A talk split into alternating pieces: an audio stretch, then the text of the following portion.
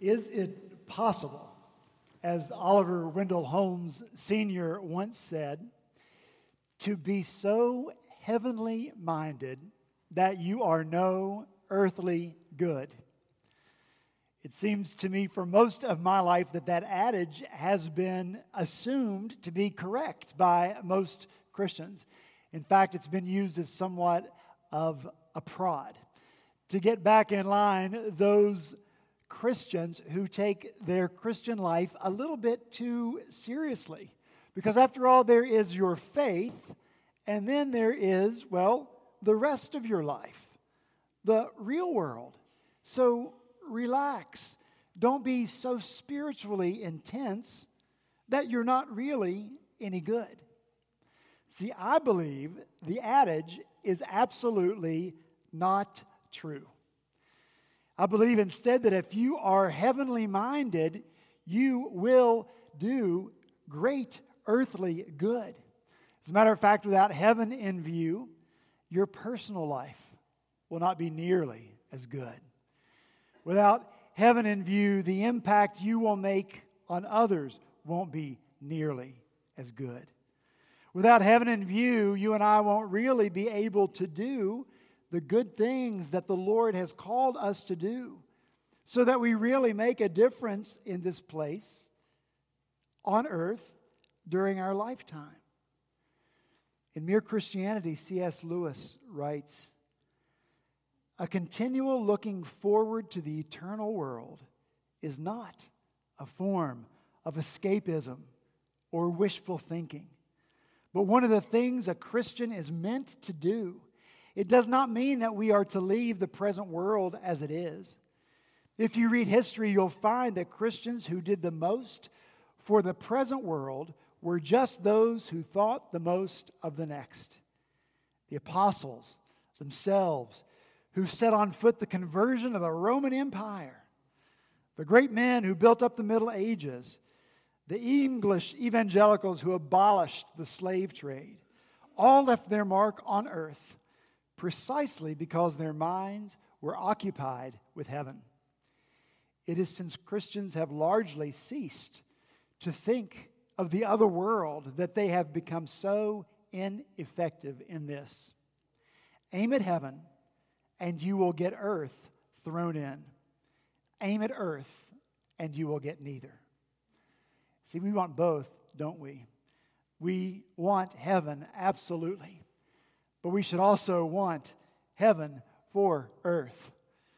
And so we must be heavenly minded so that we will be earthly good. That's what I want us to consider as we come to our passage this morning. Once again, the Gospel of Matthew, the sixth chapter. If you take your Bibles and open with me there, if you're using a Pew Bible, you'll find that on page 811. Page 811 in the Pew Bible.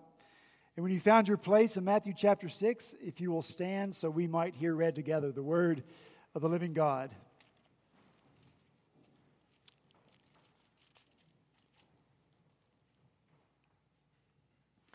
Matthew chapter 6, beginning in verse 9, Jesus is speaking. Pray then like this Our Father in heaven, hallowed be your name, your kingdom come. Your will be done on earth as it is in heaven. Give us this day our daily bread and forgive us our debts as we also have forgiven our debtors. And lead us not into temptation, but deliver us from evil. Let's pray together. Heavenly Father, once again, thank you for your word. In particular, Lord Jesus, thank you for these words in which you have taught us how to pray. Father, teach us what you mean here through this prayer. Show us what it means to be heavenly minded, for, for heaven to come to earth, and how we need to be part of that for your glory and for the advancement of your kingdom. So we need you, Spirit of God, to teach us this morning. Make your word real and vibrant to us, life changing. We pray in Jesus' name. Amen. Thank you. you may be seated. Well, we've been working our way through the Lord's Prayer. And I've called this prayer a, a, skeleton because Jesus doesn't dictate exactly what we are to pray in these verses. Instead, Jesus is very specific in telling us what he is teaching us here is how to pray.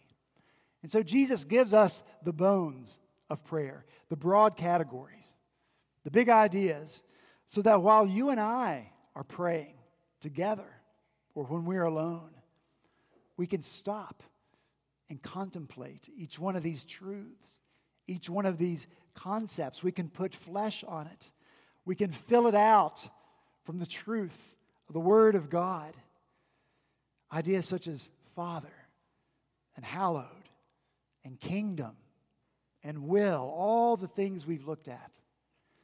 This morning, then, we pause to contemplate heaven and earth and then and the interaction of the two. Jesus says here, on earth as it is in heaven. As we saw a few weeks ago, this phrase can go with each of the first three petitions or requests of the Lord's Prayer. The first request, Hallowed be your name on earth as it is in heaven. The second request, Your kingdom come on earth as it is in heaven.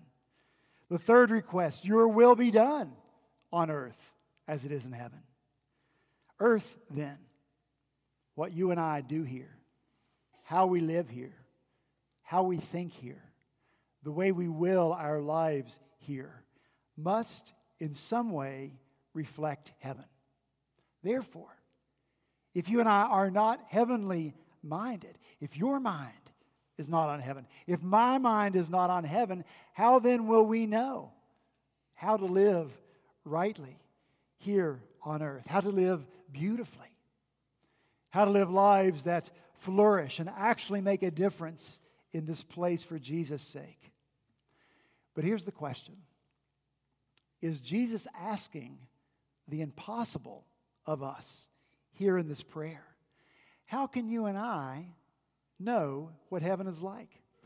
None of us in this room has ever been on a reconnaissance mission to heaven where we went and checked it out and came back with a full report. Moses, he sent spies into the promised land before they entered that place. And the spies came back with a report told them all about the promised land, what the people were like there, what the animals, what the vegetation. They knew what their promised land was like before they ever entered it. You and I don't. At least not from seeing it or experiencing it ourselves. But listen, that is by God's design. God can't allow us to see heaven. Not fully, anyway, because we could not bear to see what takes place there, at least not in the state in which we find ourselves right now. A verse of the hymn, Crown Him with Many Crowns, captures the idea. Crown Him the Lord of love. Behold His hands inside, rich wounds still visible above, but in beauty glorified. No angel in the sky can fully bear that sight, but downward bends each burning eye at mysteries so bright. Imagine the angels of heaven dropping their gazes downward at the brightness of the mystery of Jesus, at the glory of Jesus. God, the Son, bearing wounds, his body that he received from human beings on earth. We can't begin to imagine the mystery. And we can't bear to see heaven until the Father makes us fit to be there by powerfully and gloriously transforming our bodies. Will you forgive another reference to C.S. Lewis? Say yes. Yes. Have you read his book, The Great Divorce? You know, people who arrive there in heaven from earth they discover that everything in heaven is harder than on earth. The grass is hard. It hurts their feet when they walk on it. The water is not drinkable, and the, the flowers are not pickable. And Lewis says that's because you have to be solider, solider for heaven. See, we think the opposite is true. We think that this life is real, this life is solid and that somehow heaven is less real and less solid. It's not true. Let me tell you, Look at yourself, look around the room. What we actually are is we are wispy. We are shallow compared to heaven. In order to be able to, to see heaven, you and I have to take on substance. We have to take on weight, what Scripture calls the weight of glory. Then we'll be fit for heaven. You and I don't understand heaven rightly if we think we could be there. But this is one of those situations where you and I tend to think we know better than God. It's one of those Lord, if only scenarios. Lord, if only I could see, fill in the blank, Jesus, you, heaven. Then, Lord, I would, fill in the blank, believe, obey, serve. That's what we think. That's what we think we need. In the parable Jesus told, if you remember this story, the wicked rich man was in hell. And from his place in hell, he could look from a distance and see heaven. And he could see the beauty of it. And so he speaks over across the divide. And he says this I beg you, Father, Abraham, to send Lazarus to my father's house, for I have five brothers, so that he may warn them, lest they also come to this place of torment. But Abraham said, They have Moses and the prophets. Let them hear them. And the rich man said, No, Father Abraham, but if someone goes to them from the dead, they will repent. Abraham said, If they do not hear Moses and the prophets, neither will they be convinced if someone should rise from the dead. Let me just say, you and I don't need a reconnaissance mission. We don't need that. And Jesus does not ask the impossible of us when he tells us to pray on earth as it is in heaven. We do not have to have seen heaven or gotten a report from there because God in his word gives us glimpses of what heaven is like. In his word, he has given us what we need to know about heaven so that his name can be hallowed here on earth as it is in heaven so that his will can be done on earth as it is in heaven, so that his kingdom can come on earth as it is in heaven. So, heaven, it's a huge topic. And we've got to limit our discussion this morning. But the book of Hebrews makes some beautiful connections between heaven and earth. I want to read a few of those for you. Hebrews chapter 8, verse 5 says that the priests serve a copy and shadow of the heavenly things. For when Moses was about to erect the tent, he was instructed by God, saying, See that you make everything according to the pattern that was shown you on the mountain. See, God is very specific in how he wants things ordered and constructed here on earth, because what is done here on earth is a copy a shadow of what's in heaven. So it's a glimpse for us on earth into heaven. Hebrews chapter 9, verse 23. Thus it was necessary for the copies of the heavenly things to be purified by these rites. But the heavenly things themselves, with better sacrifices than these, for Christ has entered, not into the holy places made with hands, which are copies of the true things but into heaven itself, now to appear in the presence of God on our behalf.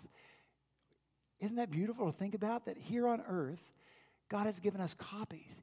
He's given us shadows of things that are really real in heaven. Hebrews chapter 10, verse 1 says that the law is but a shadow of the good things to come instead of the true form of these realities. Copies, shadows.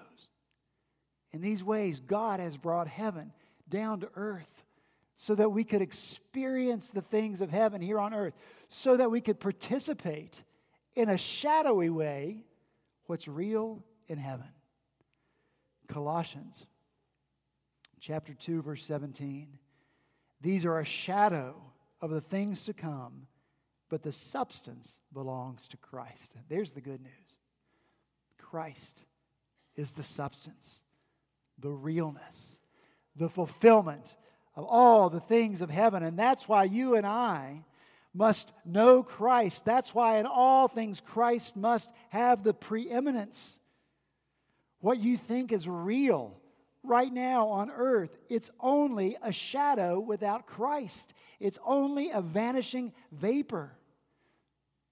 Each of these shadows mentioned in Hebrews are related to the act of worship in the Old Testament.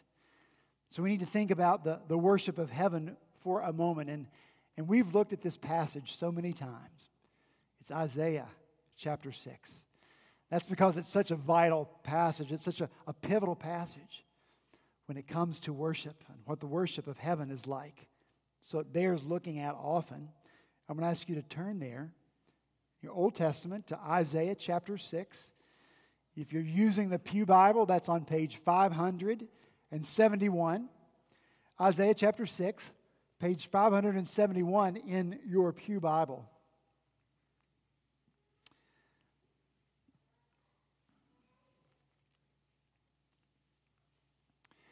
Isaiah, of course, is not equipped to experience the real worship of heaven. So, what God does instead is He gives Isaiah uh, a vision of what worship is like.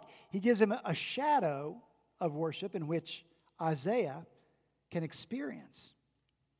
This worship experience engages all of who Isaiah is, all five of his senses. And so, what I want us to do now is to walk through these five senses that God engages in worship. Look in verse 1. The first sense is that of sight. Isaiah writes, I saw. What did Isaiah see? Well, he says, I saw the Lord. So we know right off the bat that the Lord must be the object of our seeing. As we're going to sing just a little bit later, he must be first in our sight. Everything else that Isaiah saw, the angels, the smoke, the temple itself, those things are important. They are a vital part of the worship of heaven, but they are ancillary to the Lord on the throne. And all of them are doing their part to fix the focus of the one who is on the throne. And so it must be with all of our lives, everything in our life, everything we look at, everything we see should be ancillary to. And those things should work together in our, our lives to allow us to accomplish this main purpose, this most important thing of seeing the Lord. In chapter 12 of his gospel, the Apostle John quotes these verses from Isaiah 6. He's describing their people who would not believe in Jesus in spite of seeing his miracles. He talks about those who did believe, but they would not confess their faith in Christ because they were afraid, afraid of the consequences, afraid of what they might lose. And so John writes there Isaiah said these things because he saw his glory and spoke of him. I can't explain this, but somehow, in some way, what Isaiah saw in the Old Testament when he looked on the throne, he saw the Lord. And in some way, in that moment, he was also seeing the glory of Jesus. And so you and I must fix our eyes on Jesus. Really look at him, ponder him, consider who he is and all that he has done, since Christ is the substance of heavenly realities if you and I will be any earthly good at all, then we must fix our eyes on Christ. He must be first in our sight. Everything else must be secondary, ancillary to the great purpose of seeing Jesus. The second sense, engaged in worship, is a sense of hearing. Look in verse 3. The angels called to one another, and Isaiah heard them. They were saying, Holy, holy, holy is the Lord of hosts. The whole earth is full of his glory. Please notice, Isaiah wasn't speaking, Isaiah was listening. listening to the sounds of heaven, listening to the words of heaven. Part of things being done on earth as they are done in heaven requires listening. We talk a lot. I talk a lot. And God's people said, I'll forgive you for that. We ask a lot. We don't listen a lot. Because you and I aren't very comfortable with silence. We feel the need, we feel the need to fill all the verbal space. If you're part of a community group, you know how this works, don't you? So the facilitator will ask a question, thinks it's a great question. And if someone doesn't answer that question in a, a matter of seconds, awkward silence follows. It's not a contemplative silence, it's an awkward silence. And no one looks up, and no one makes eye contact, and no one wants to speak. And so the leader starts rephrasing the well, you know, I'm really, and starts rephrasing the question. But the Lord has things to say to us, not new things that carry the weight of inspiration like Scripture. Though we may be inspired, may we be inspired by what the Lord says to us. But the Lord speaks to us through His Word. Scripture says His Word is alive, it's active. And that's why we sing here Speak, O Lord, as we come to you to receive the food of your holy words. The question is, how well do you hear? How well do you listen to the Lord and His Word? We need to follow Eli's admonition that he gave to Samuel, the great prophet, when he was still a boy. Eli said, If the Lord comes to you again, this is how you are to respond Speak, O Lord, for your servant is listening. That should be us. You speak, Lord, and I will listen. Listening speaks to expectation.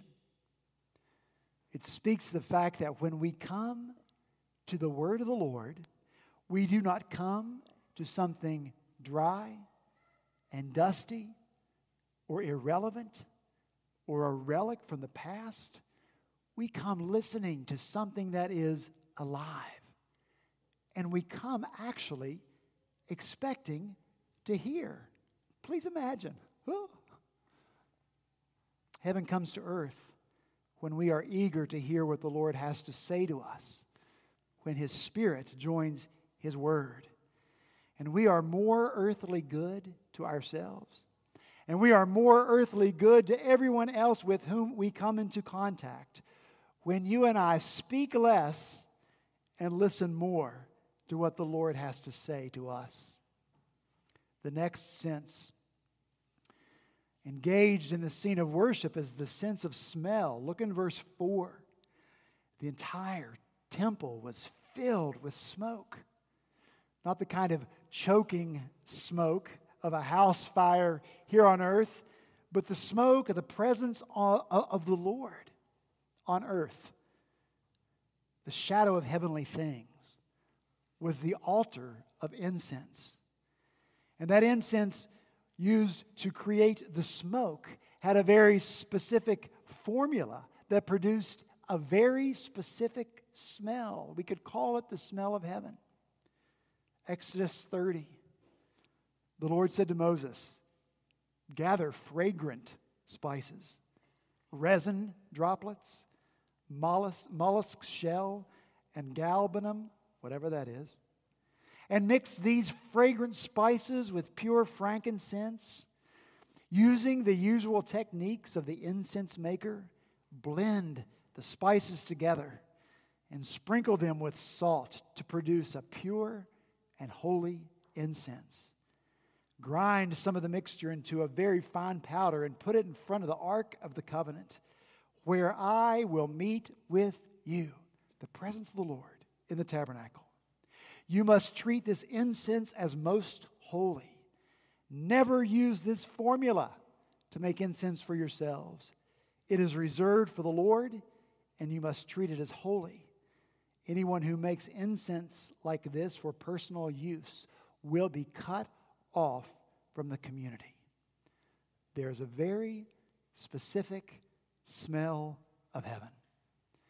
And on the Day of Atonement, the only day that the high priest was ever allowed into the Holy of Holies, the priest was to take burning coals from the altar. And with those burning coals before the altar, he was to take two hand, hands full of sweet incense, and he was to put the incense on the burning coals, and the cloud of smoke created from that burning incense would cover the mercy seat so that the priest would not die.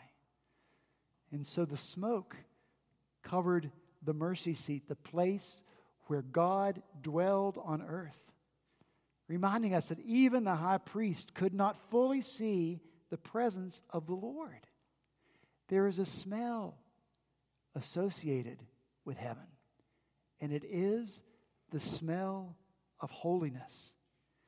It was in the moment that the smoke filled the temple that Isaiah cried out, Woe is me! I am lost, for I'm a man of unclean lips, and I dwell among people of unclean lips, for my eyes have seen the King, the Lord of hosts. And so the smoke and the smell from the fire reminds us that we cannot look on the holiness of God, at least not in our sin.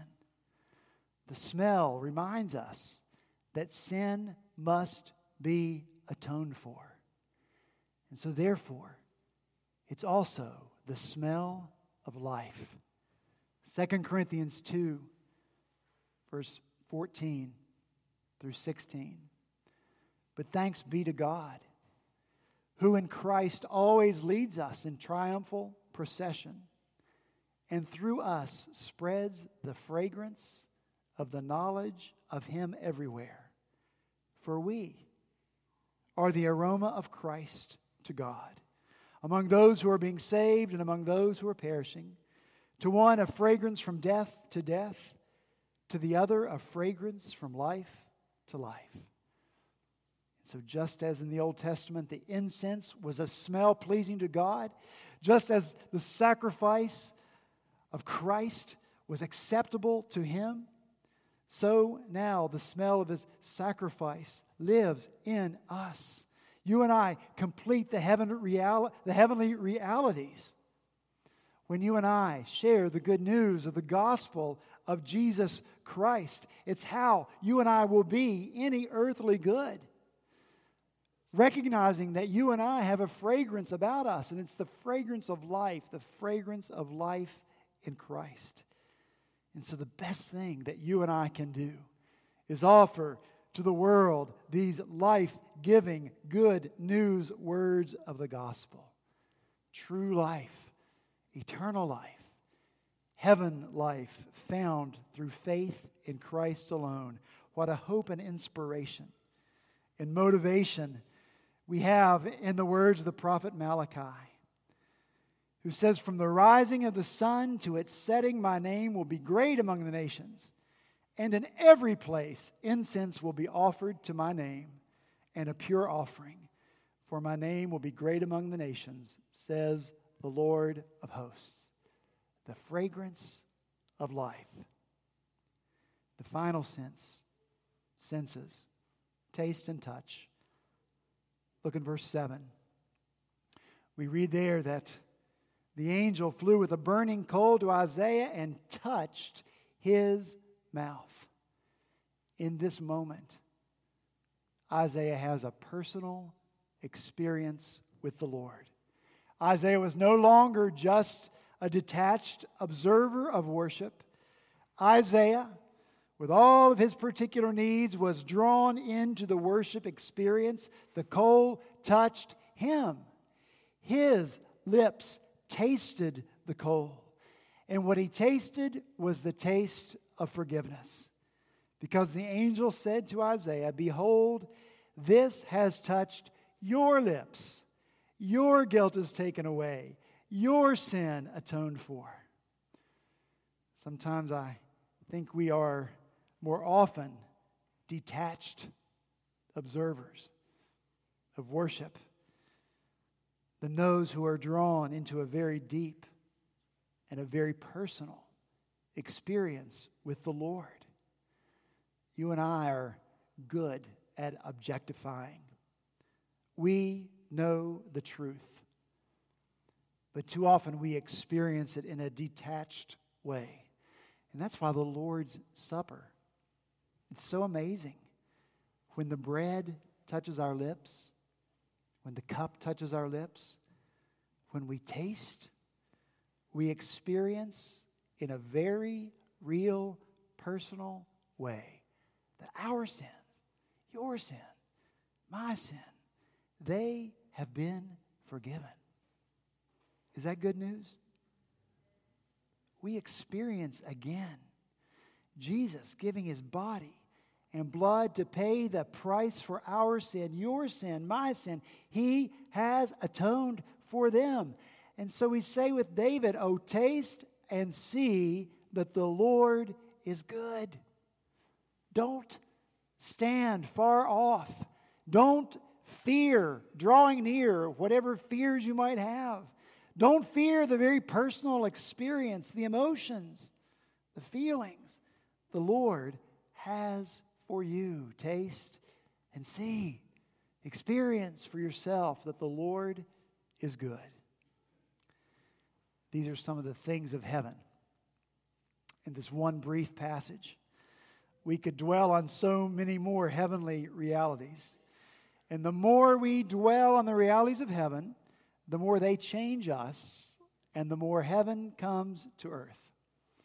I have two reasons, and they are so fast, don't worry two reasons for focusing on this one glimpse of heaven and noting how God has engaged all five senses in them. And the first reason is this so that you and I will have an awareness uh, uh of the wholeness of who we are. And the wholeness of who we are has got to be impacted by the realities of heaven.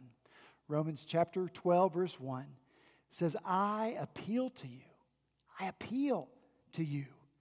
By the mercies of God, present your bodies as a living sacrifice, holy and acceptable to God, which is your spiritual worship. Our bodies, your body and mine, they are the instrument by which you and I experience life.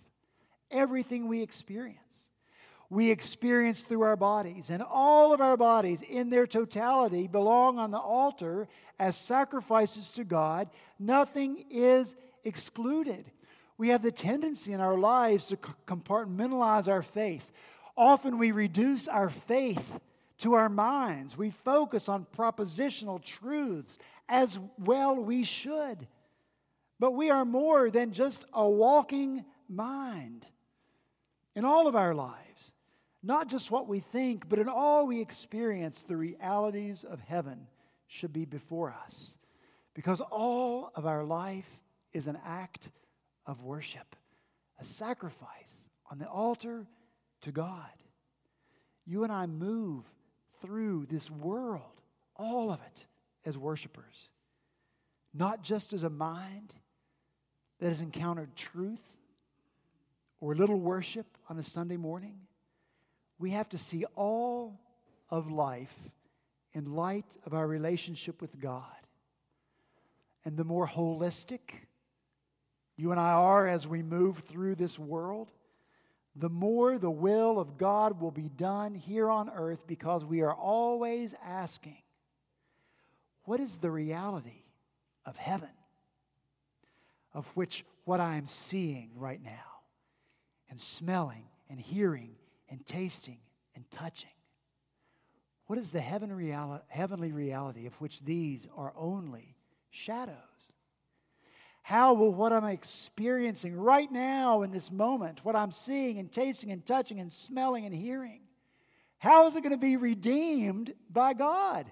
How's it going to be made perfect when heaven does come down to earth at the return of Christ on that day when there'll be a new heaven and a new earth and all of this, including all of our senses, will be redeemed?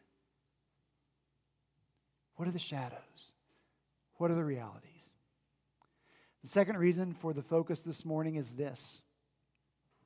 When all of our senses have been engaged, all of them, when all of our lives have been offered on the sacrifice, altar of sacrifice, you and I become people of mission.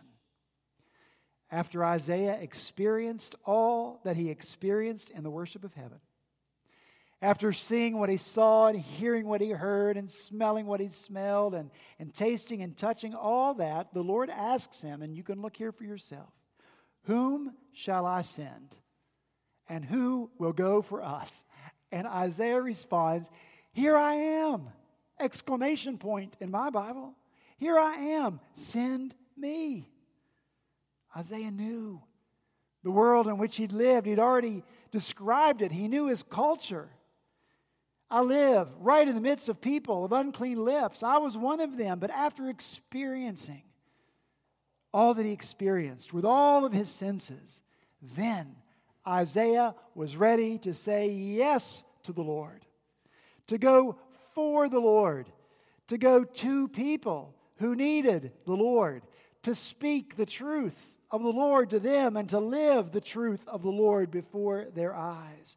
He was ready he was willing because everything he experienced with all of his senses made him willing and ready and eager to be on mission for the Lord.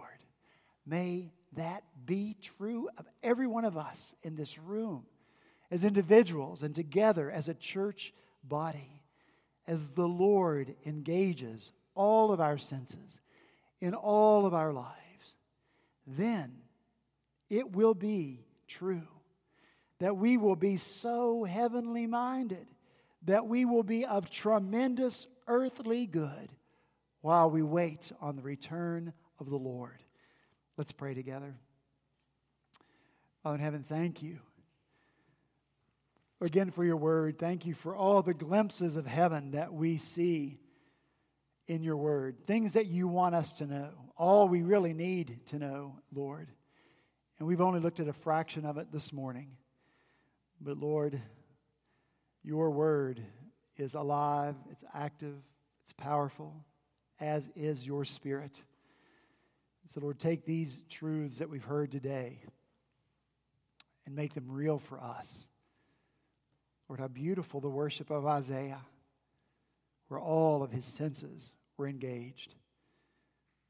Lord, help us to walk through this world as worshipers, engaging all of who we are,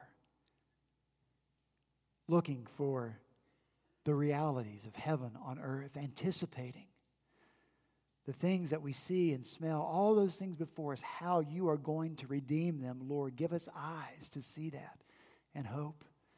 Lord, help us move through this world as the aroma of Christ. Lord, we want people to smell life when they encounter us because your life is within us. And so make us faithful, Lord, to speak the good words, the new of, the good news of the gospel of Jesus Christ. Life now, life forever in heaven through faith in you. For we pray these things in Jesus' name. Amen. If you take your bulletin, you'll find the last song printed there. Let's stand together as we sing Be Thou My Vision.